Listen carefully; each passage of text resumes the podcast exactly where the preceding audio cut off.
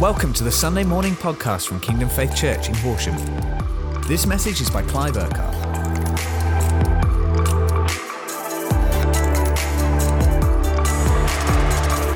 Good morning, everyone. Great to be together this morning.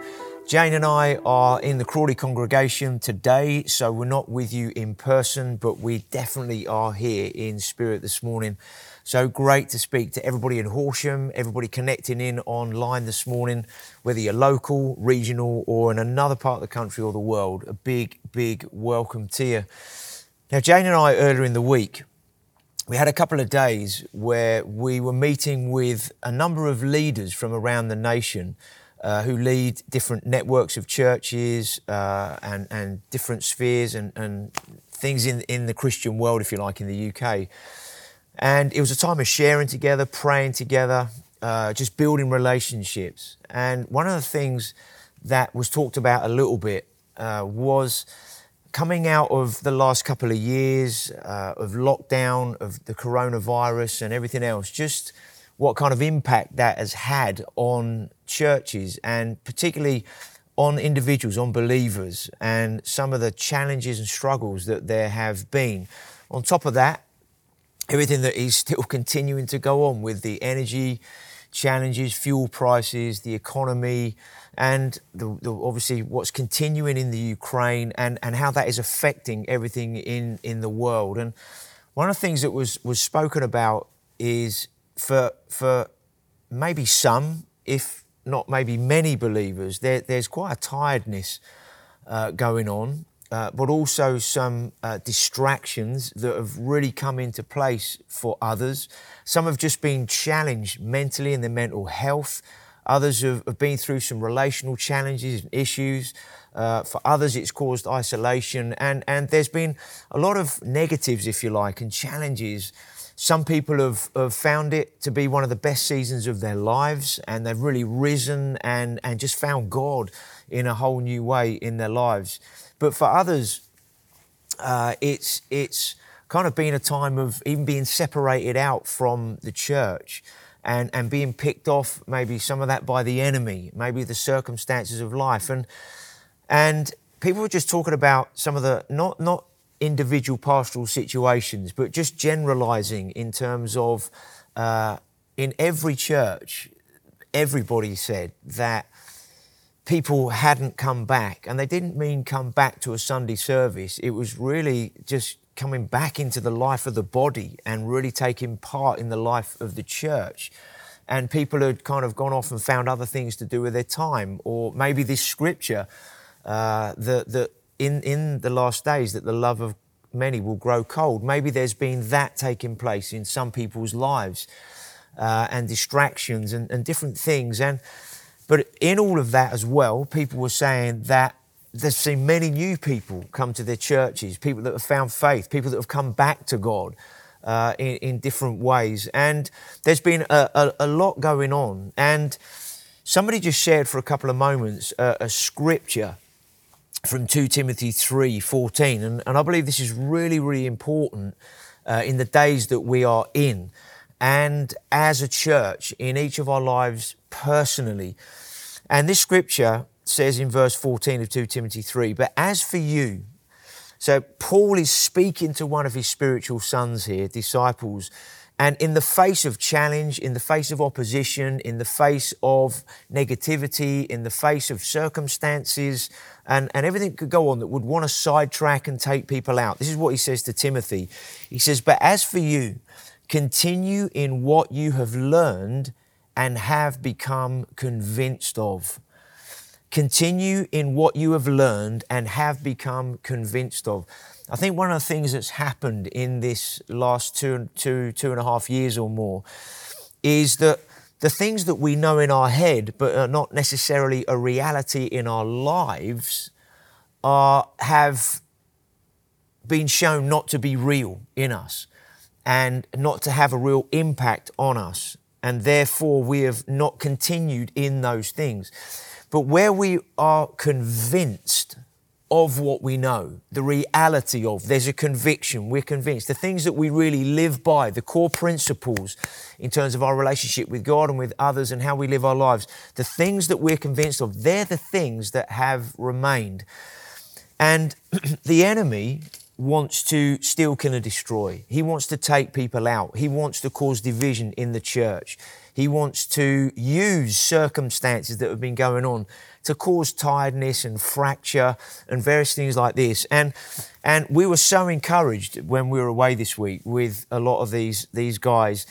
Um, because it's like, Father, we thank you for the deep conviction that you've put in our lives as kingdom faith about who you are, about the living word that you are in our lives, the core values and principles that we live by, that we want to, we want to continue to be a people that seek you, encounter you, know you, respond to this invitation of intimacy that you've been given. We want to be those that continue to lay hold of your word and your promises.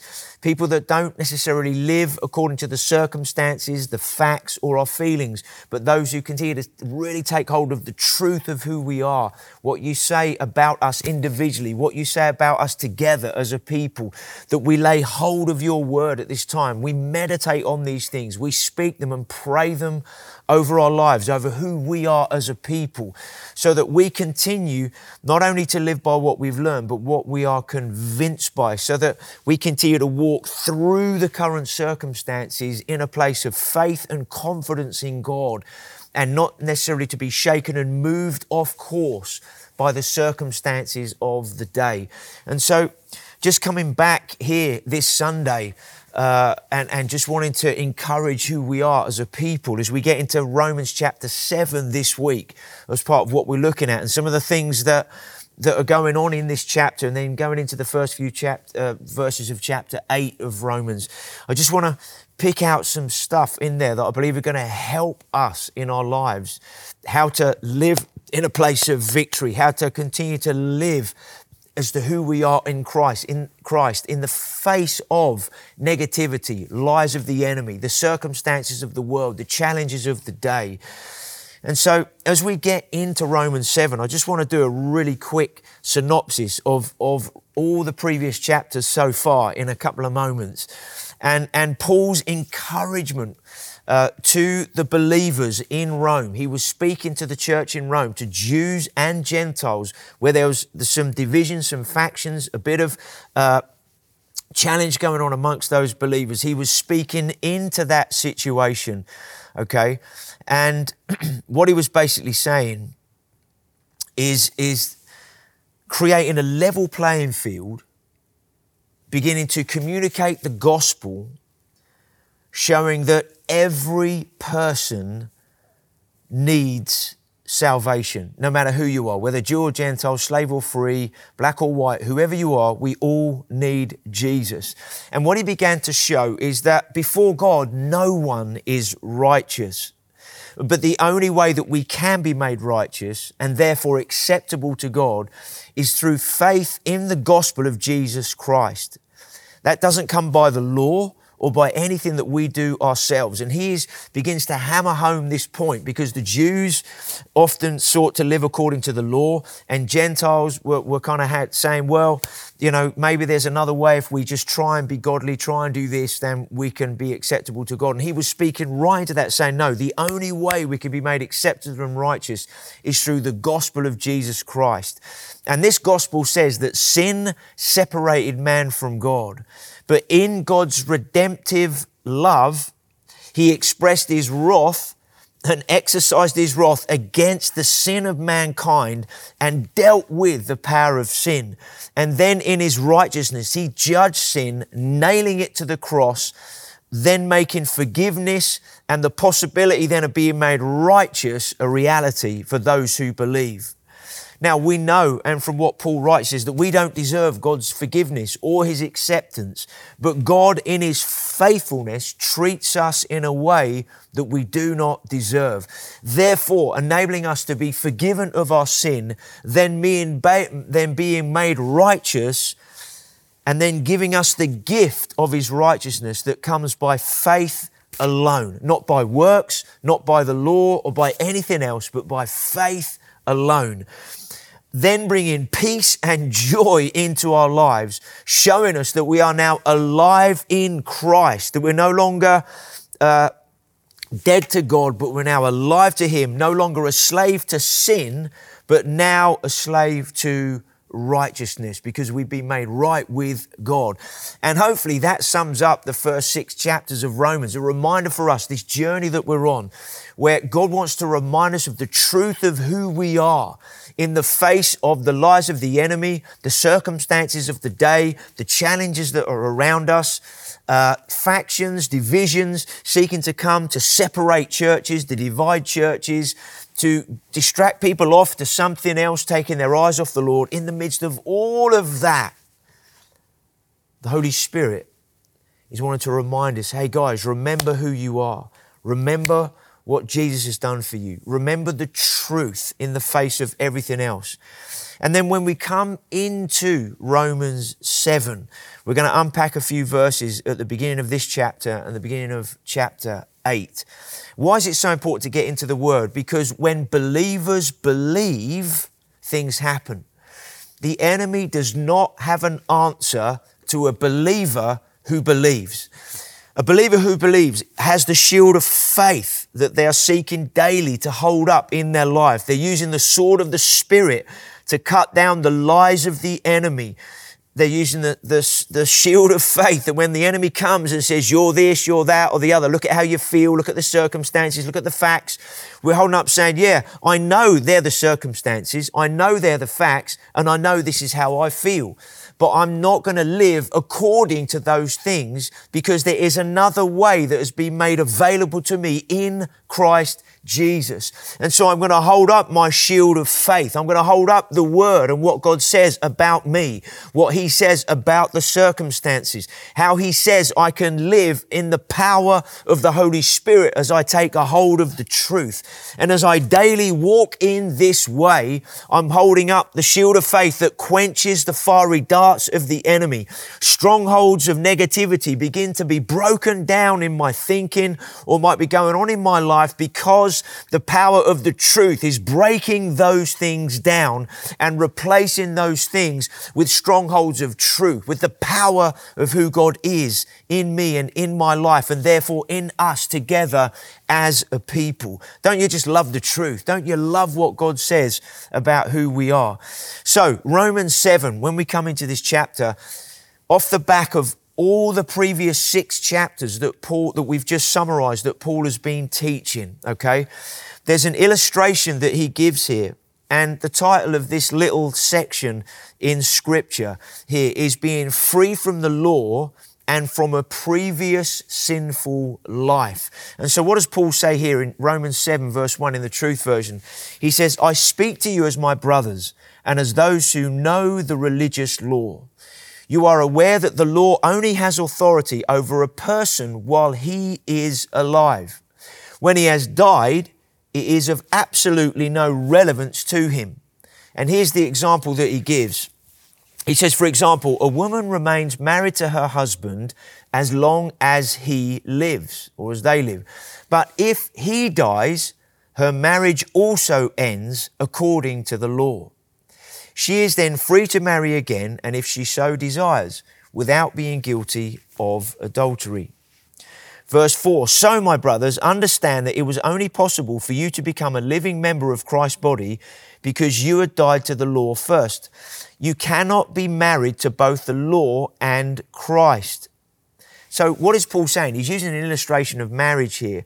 And he's speaking partly to the religious guys or, or, or Jews that could default to a religious mindset, saying, hey guys, now that you are in Christ, you are no longer married to the law. You are no longer one with the law any longer. You've, that because now you have died to the law of trying to be godly in your own strength, you are now married to who you are now in Christ, and therefore you have something new operating in your life. And this is what he then says, okay? He says, it is clear that you live in Christ Jesus, He who was raised from the dead, so that now you might live a life that fulfills God's purpose for you, not simply obeying a set of religious laws, because when you died with Christ, you died to the religious law. You now are united with Him in His risen life. So if we are united now with Christ, we are now married to Him in that sense. It's like thinking ourselves as the bride of Christ that we are, we are given to the one that we are giving ourselves to. We no longer give ourselves to sin and the power of that. We now give ourselves to Him. And Paul is encouraging the believers here okay, you, are not married to the law anymore, you're now married to Christ. But also, he's saying you're not married to sin any longer, you're now married to the new nature that is within you, and that's the nature of Christ, okay? Listen to verse 6. Yet the situation is now completely different. Because you have died with Christ, you are free from the sinful passions that once put you into bondage.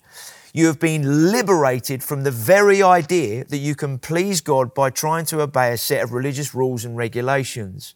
You understand now that the only way you can serve God and please Him is by walking in the new way, led by the Holy Spirit. This is such a better way of life that it is pointless to return to your former way, trying to please God in ways that you failed to keep anyway. So what Paul is saying here, as we've already said, we are now, we have a new nature on the inside of us, not a sinful nature that controls our life. That's not a default anymore. The nature that we now have is a new nature, the nature of Christ Jesus in us. Galatians 2, verse 20 says, I have been crucified together with Christ. The person I was no longer uh, lives, but Christ now lives in me. The life I live in my body, I live by faith in God's Son, who has loved me by giving himself on my behalf. So, what's Paul saying? Hey, guys, remember that it is not you in your old natural self that lives any longer. You're now a new creation, a new person. You are now alive in Christ. Your spirit has come alive. What's he basically saying? He's saying, before you knew Jesus, your spirit was not alive. Therefore, you lived fully in your soul expressing all your soulish desires through your body, which in the Bible is called the flesh. The soul and the body working together, you're, you're living in the flesh. Now, before you are saved, 24 7, you are living in the flesh, okay? You are unacceptable to God. Uh, you, we cannot please God before we surrender and submit our lives to Him and are born again. But we know that God has done everything possible to make us acceptable to Him, as we've already said this morning. So when we are born again, we come alive to Christ. Our spirit comes alive, okay? And therefore, there is a new order, a new way that is in our life. And some of you have heard this before, and maybe some of you haven't. But there's a teaching that we have uh, as a church where we talk about spirit, soul, and body. Maybe this way for the camera spirit, soul, and body. Now we've become alive in the Spirit and to the Spirit, and we now have Christ in us by the power of the Spirit.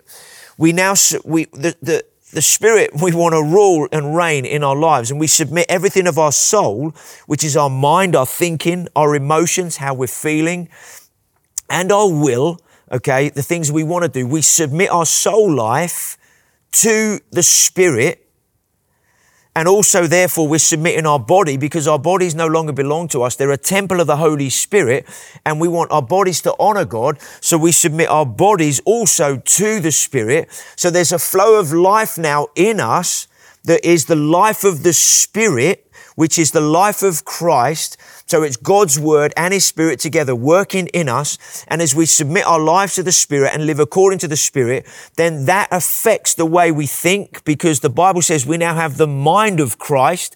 So we want our minds to be not just influenced by, but we want our minds to be led by, even controlled by the mind of the spirit, okay? The word of God and the things of the spirit so that then we think in a line with the word. We think in line with the Holy Spirit so that then that impacts the choices we make, the way we feel, what we do, how we live, and the way we respond to others. So we bring our soul under the lordship of the Spirit, but then also our bodies under the lordship, so that our bodies are then used for, as the Bible talks about, noble or holy purposes and not our own, or for soulish or even fleshly desires which lead us into sin uh, in that way. And so, really, that's what Paul is summarizing here in a, in a few verses that our spirit has come alive. We're now people of the spirit, not just soul and body, but we're now spirit, soul, and body.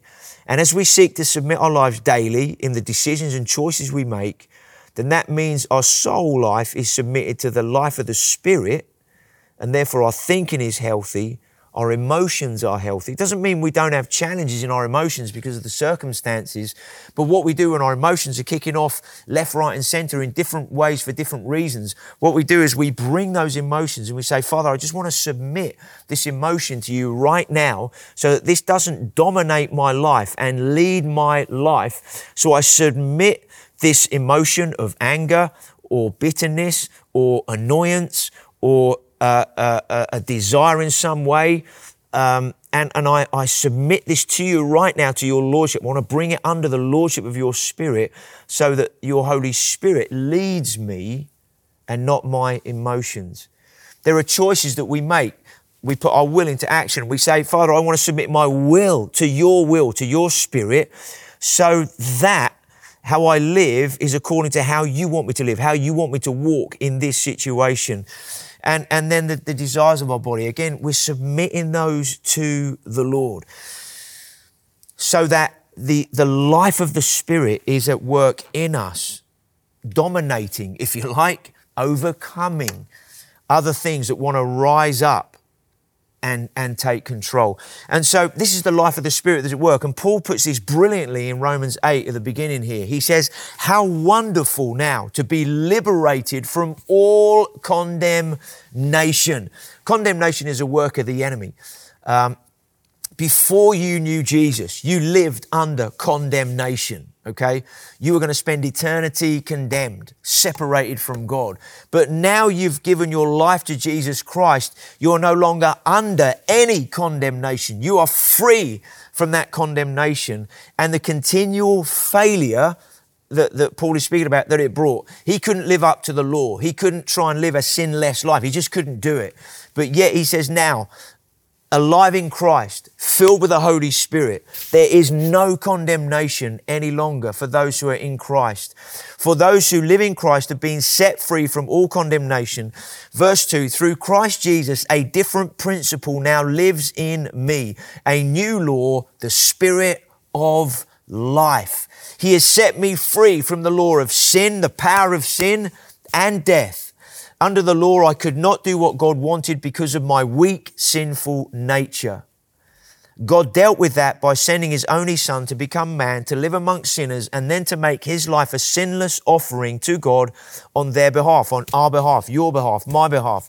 Through this action, God dealt with the condemnation under which all sinners live. We all used to live under that. The enemy wants to say, you are still a sinner. Look at this, look at that, look at the other. Our response to that is, that is not what God says about me. God does not call me a sinner. He says, No, you're now a saint. You're now holy. You're now blameless in my sight. You're no longer a sinner. You're not under condemnation. And sometimes we have to take a hold of that and say, Devil, I am not listening to those lies. Instead, I'm going to listen to what Jesus says about me, and I'm going to speak that and declare that over my life and meditate on that so that that becomes a reality to me instead of the lies being a reality or trying to take a hold of me. Through this action, God dealt with condemnation under which all sinners live. In Christ, all the demands God expressed in the laws that He gave were fulfilled. We can't live up to the law without God. But yet, all those things were fulfilled in Christ so that now we live in the good of what Jesus has accomplished. He succeeded where we've all failed miserably, so that now we can live as if we had succeeded. That is brilliant. We're not trying to live a successful Christian life. What we're doing is we're, we're living, say, Father, I surrender right now.